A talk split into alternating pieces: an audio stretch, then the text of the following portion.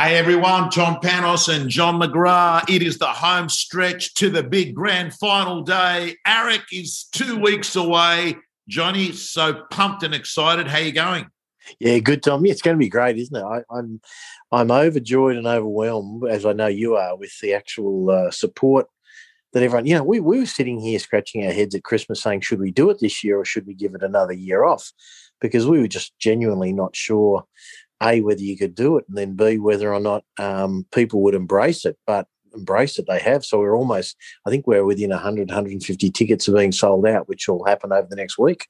And that's a genuine one, 150, because I know that it's very common in the world of selling any product or service. Oh, five tickets left, but you know, the social distancing and the fact that everyone wanted to go after a two year break means that I mean, I was even running, you know, said to Nicola, we, we should maybe run a competition about the Gary V questions that we're going to fill to him.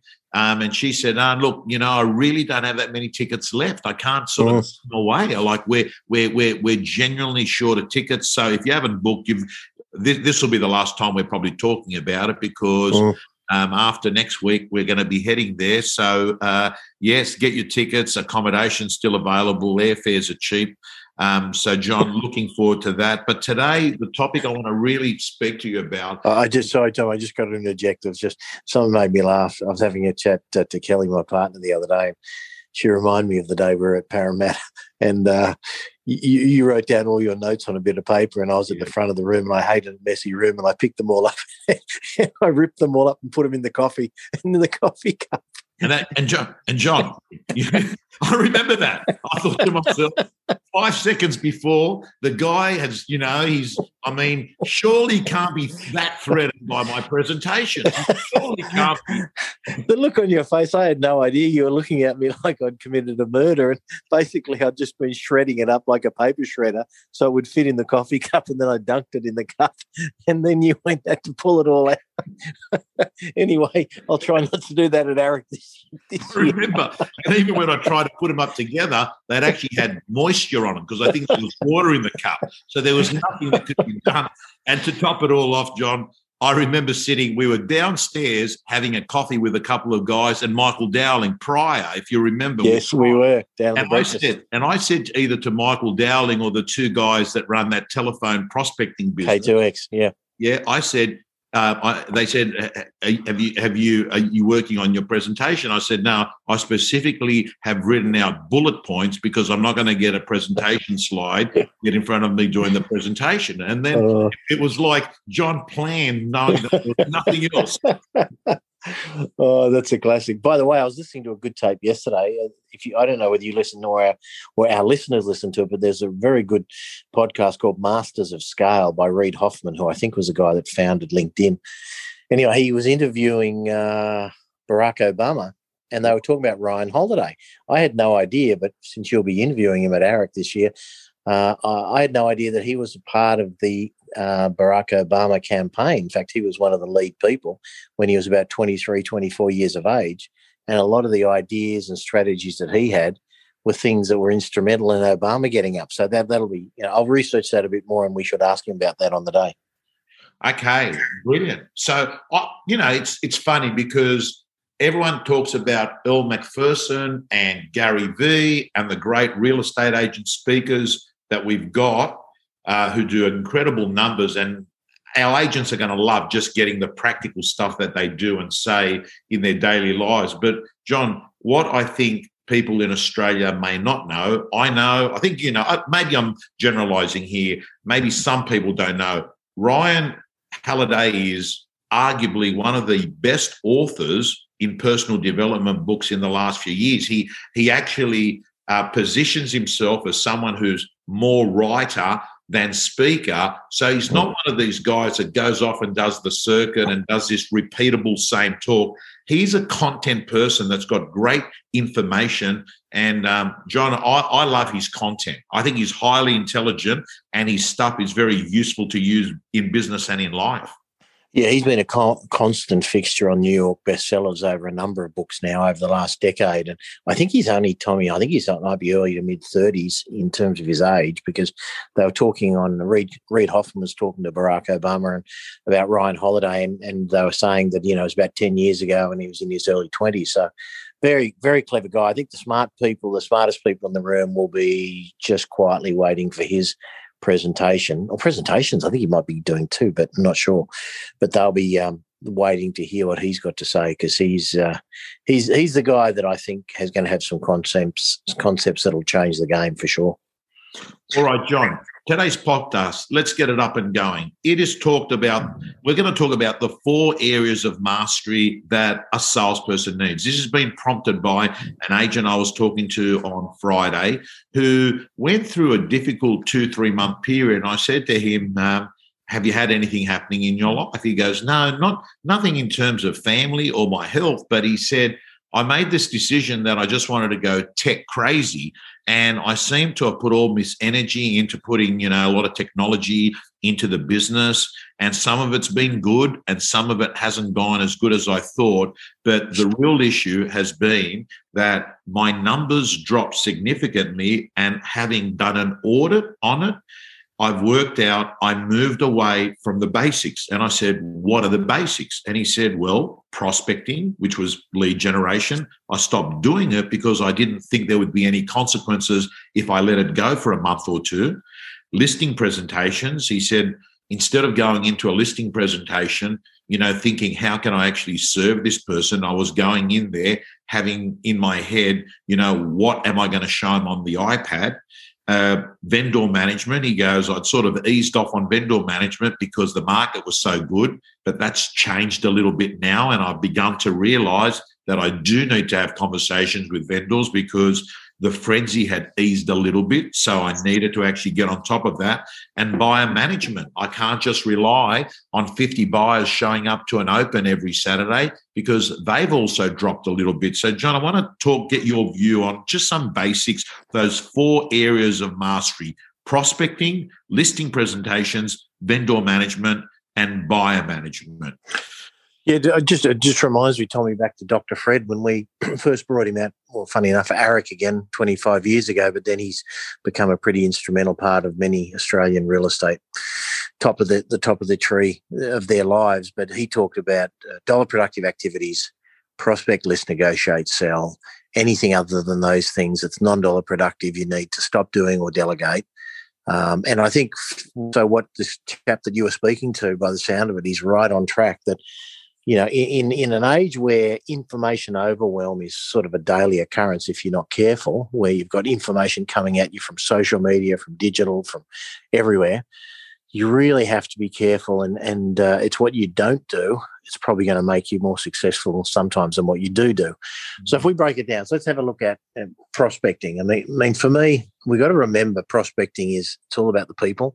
So I, whilst I think databases are important, it's about the relationships that you build with the names in your database. So I think even though we're all striving and some agents are getting in terrible, uh, are becoming terribly effective with their time management, never forget that it's the people behind the name in the database. So I think from prospecting perspective, uh, good old fashioned networking. Most agents, Tom, are walking around their community, having lunch, having breakfast, walking the streets, you know, looking at properties.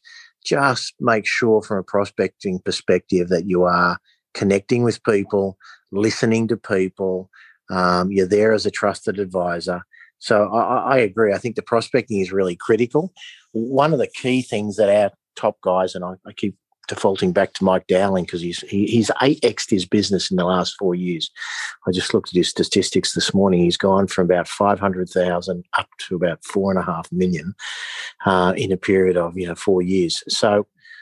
I know that uh, Mike is is very big on CRM and the quality of the data and the cleanliness of the data to make sure that when you do contact people that it's a meaningful conversation and the thread of the conversation continues between team members so he's really really a great stickler for that the other thing mike builds a lot of his business on tommy is what we often call internally geo targeting or hotspotting is you know when, when there is an activity uh, of any of any note, a new listing, a sale, doesn't have to be a record sale, by the way, just a sale. Um, you know, his team jumps on the phone and rings 40 to 50 people that surround that piece of business, that activity, that transaction, if you will, just to let them know, just to keep them in the loop. And I know from him that has been one of you know his eight eight nine x strategy that he's uh, done or outcome. That's been one of the most important areas. Is is the geo targeting? I think really really critical. So I think you know old fashioned networking, being interested in people. Um, making sure that you capture their information and put it in in a in a good, clean way into a database, uh, and geos uh, geo targeting and hotspotting. I think is three really key prospecting initiatives that you know people have got to be on. That's really really critical, and and some for some people they're slightly new, but for most it's just a matter of doing them. John, um, I had an agent tell me his number one method of getting listings is this geographic farming, and he yep. said every time there's a listing, here are the six points of contact that he has. Point number one, coming soon. Yep. Point number two, just listed. Mm-hmm. Point number three, open for inspection invite. Point number four, just sold. Point number five, we have buyers who have missed out. Point number six, new market value of your home. So every time there's a new listing, there are six reasons that you can totally dominate, saturate, own the street because you've got a purpose to actually contact people. And, and if you're an if you're an auction agent, Tommy, you could throw one in there, which would make it seven. But Correct. after the uh, just listed and the open home, between there and the just sold, would be auction invites. Correct. Pete, Pete Chauncey, and we spoke about Pete recently because he sold 32 properties in a month, which is phenomenal. He wrote a million and a half in one month.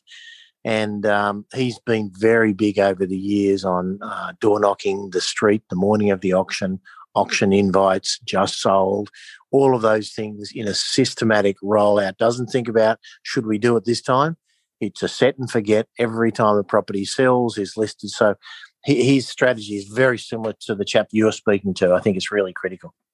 Now, John, let's move on. That's area mastery number one prospecting, a system to uh, immerse yourself with people that own real estate in your area and just, you know, as Gary Vee would say, just jab, jab, jab, just be there and be relevant. Number two is the listing presentation. So at some point, after people have got to know you and they are thinking of coming on the market, you're going to go in there and generally you'll be pitching at more than more than one agent. Most of the times there'll be, you know, a couple, maybe three. Sometimes there's only one, but just, you know, short, short points there, John, on listing presentations. It was interesting. I went to one the other day with one of, one of my agents, and and uh, he's you know, we're fortunate he he won the business not there and then, but a few days later. And uh, I said to him, you know, was there any value in having me along? Did you learn anything? He said, well, I did because he said the first 30 minutes, there was no discussion on property. And I didn't even realize this, but I guess it must be part of what I do. He said it was just building rapport with everyone at the property. The kids were there. There was two kids, you know, asking about what's their career path, how they're going at school, what do they like, what don't they like, uh, and so on and so forth. So I think at the end of the day, if someone likes and trusts you, they'll probably find a way to do business with you if you, you know, if you can actually get get the job done. So I think you know it's really critical at the point of the listing is to make sure that everyone feels positive about you and you you're connecting with not just the vendor or the vendors, but everyone that has you know, including pets and animals and and you know, anyone that could be working in and around the property, all those things really critical. So I think that's that's important. I'm going to ask you when you go to these listing presentations with McGrath team members, yeah, you do that as a value add when they you know request you to go along. Is there a pattern once you get to the front door, um, John? Do you normally go straight and have a look at the property, or do you normally is there normally a sit down chat with them first? I'm just curious. Well, it's funny. Um, Rob Williams, who I'm going to mention in a minute, the guy that I met recently, he, he, always takes the view that be different to the rest and say, "Do you mind if we sit down first, Tom? I really want to get to know you and understand what are you trying to achieve. Then we can look at the home later." I've got to say, in my real estate career, 95% of the time I've done the tour first because that felt a more natural thing. This instance a few weeks ago that I mentioned uh, just then, we did sit down in the kitchen first and just talk through what are they thinking of doing and what have they done to the home and you know how are they feeling about it. So I think that I generally feel that you know doing the tour has a bit of logic to it. Then we can talk about the property after. But I do know some very successful agents, and Rob coaches a lot of agents successfully. Uh, they do the sit down first. So I think that I think that's critical. Uh, you know, even prior to arriving there, Tom, product knowledge. One of the key things I look at Dowling, I look at Chauncey, I look at Steinway. The, the guys are at the top of the game. Tesselin, uh, Rubenstein, all these all these great agents product knowledge, they pride themselves on knowing every single thing in their market that's moving, not just the obvious ones like the property that was reported last Saturday sold at auction. They know the buyers who were there, they know the underbidders, they know where the buyers came from, they knew you know the building cost per square metre to renovate in the area. So I, I do think from a listing perspective on how to stand out, making sure that you have elite quality product knowledge is really, really critical. Um, so making sure everyone feels great about your presence. So sort of lighting up the room when you come in and being interested in everyone. Having extraordinary, uh, as I, we often say, hyper-local product knowledge about the community, the neighbourhood, the property, real estate, and so forth. Um, that would be two. The third one would be you know, having some key questions, you know, to guide the conversation that is going to open up a conversation to the better. And, and Rob mentioned, as I, I think I spoke to our listeners a couple of podcasts ago, about really there's one question every vendor wants to know is Tom, what are you going to do or what can you do to help me get a higher amount or the most for my property? And so I think, you know, really getting to understand people, you know, tell me how you're feeling about it. Uh, have you thought about what are the different options? Which way are you're leaning towards? Um, what was your last experience like selling a property? Just good quality things to try and get inside the psyche of the seller, and so that'll really help the conversation flow in a positive direction. Now, John, you said uh, earlier on that on this occasion um, your team got the business and they got it a few days later. Yeah. When, when you were sitting at that meeting, as you were leaving, did you feel that you got the business?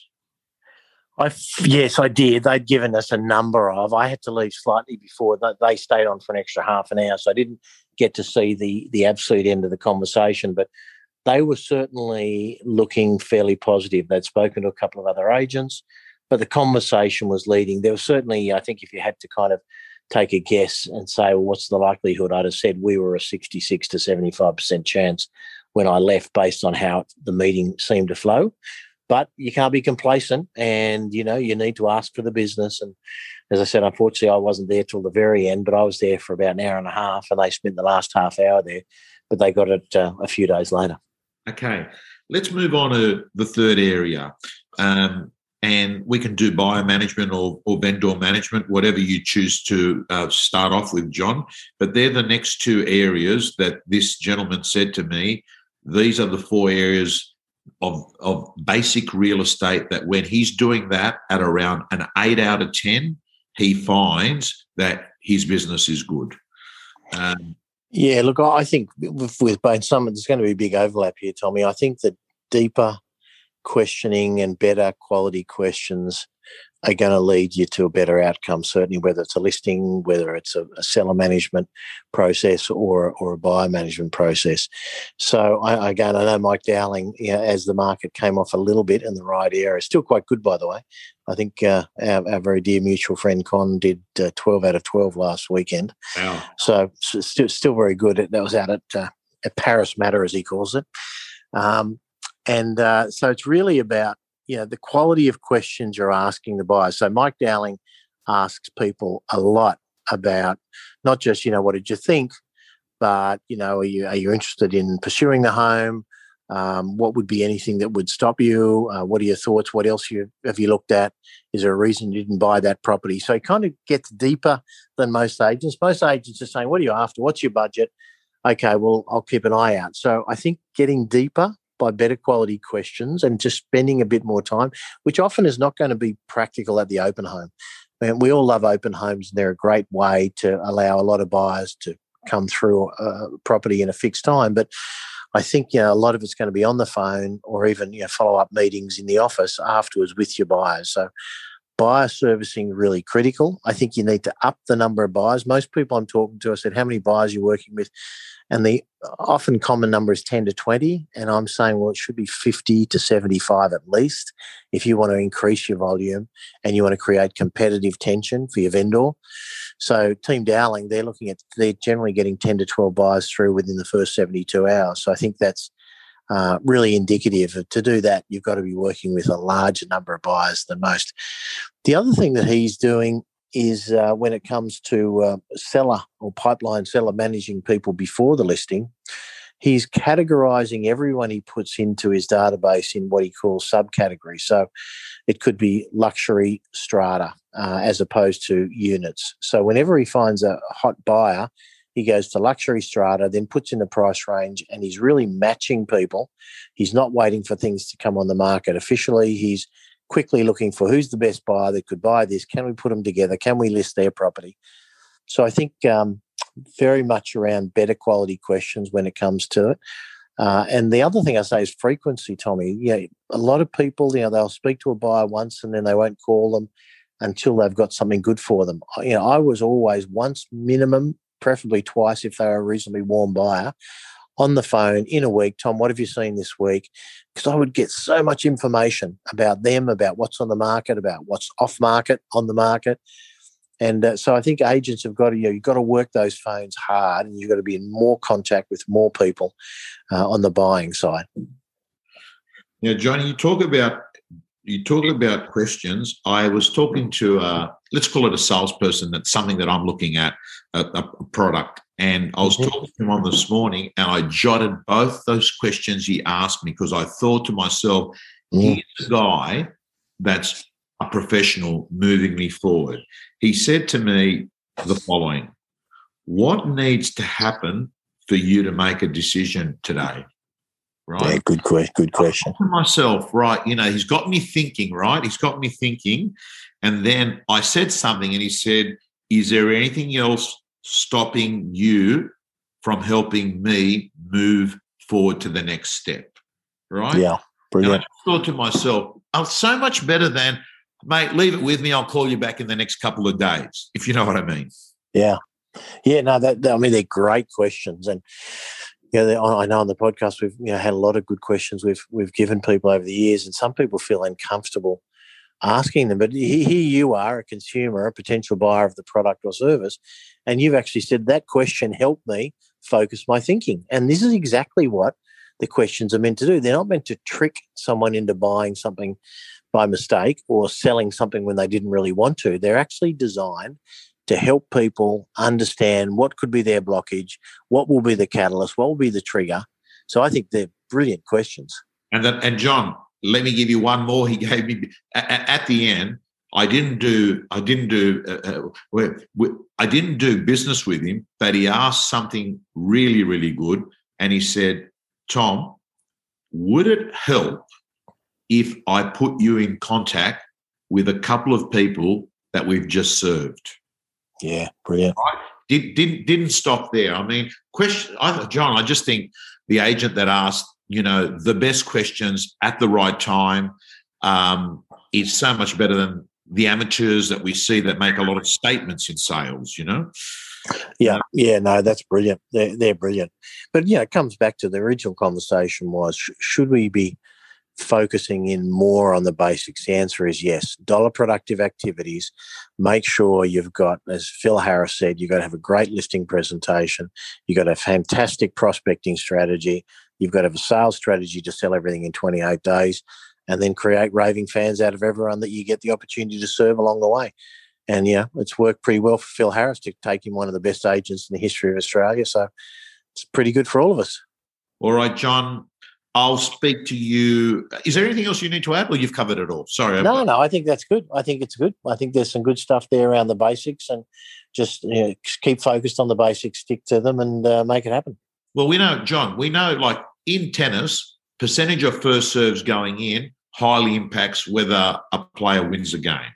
Yep. In rugby league, completion rates. So is a, a KPI the team that you know has the highest completion rates normally wins the game. And even even teams that uh, are not that good that end up having just an incredible game because they've got 95% completion rates, often upset, you know, the team that was a, a dead set favourite. And we clearly know in real estate, you know, there's some, you know, basic KPIs. And if you do yeah. those and you do them pretty well, that you're you're in the game. You're in the game and you've got a good chance of winning the game. Geez, I'm surprised you brought up rugby league. Why wouldn't I, John? No, well, winners are Johnny. Winner, winners are greatness. I did it quite subtly, if you noticed there. I didn't bring it up. I brought it up comparing it to our great podcast, John. But um, it was. You uh, have hit back. You guys have hit back as we said you would. Yes. So the Tigers big win against uh, Newcastle Knights. We've got a lot of Newcastle listeners, by the way, John. A lot of Newcastle um, agents, including you know the PRD team, Mark Kentwell yep. up there, McGrath. Yep. Got a very strong business in the Newcastle area, I believe. Yep. Um, so uh, yes, and John, but South Sydney, not a not a happy weekend for you, John. Uh, well, no, no. Souths have been a little bit up and down last couple of weeks. We got smacked last week, and then we just got in this week. But um, oh, sorry, I've made a mistake. No, we beat Cronulla this week, but, but it probably yeah. wasn't as authoritative. It looked like we might have run away with it, and then lost uh, lost a bit of focus. And of course, it was embarrassing the week before when we got smacked pretty badly. But uh, yeah, let's hope it's a long season, so let's hope we're there at the end. All right, gang. Reminder, AREC we will see you there, but we'll be talking to you again next week. John, have a great week. Thanks, Tommy. Take care. Bye.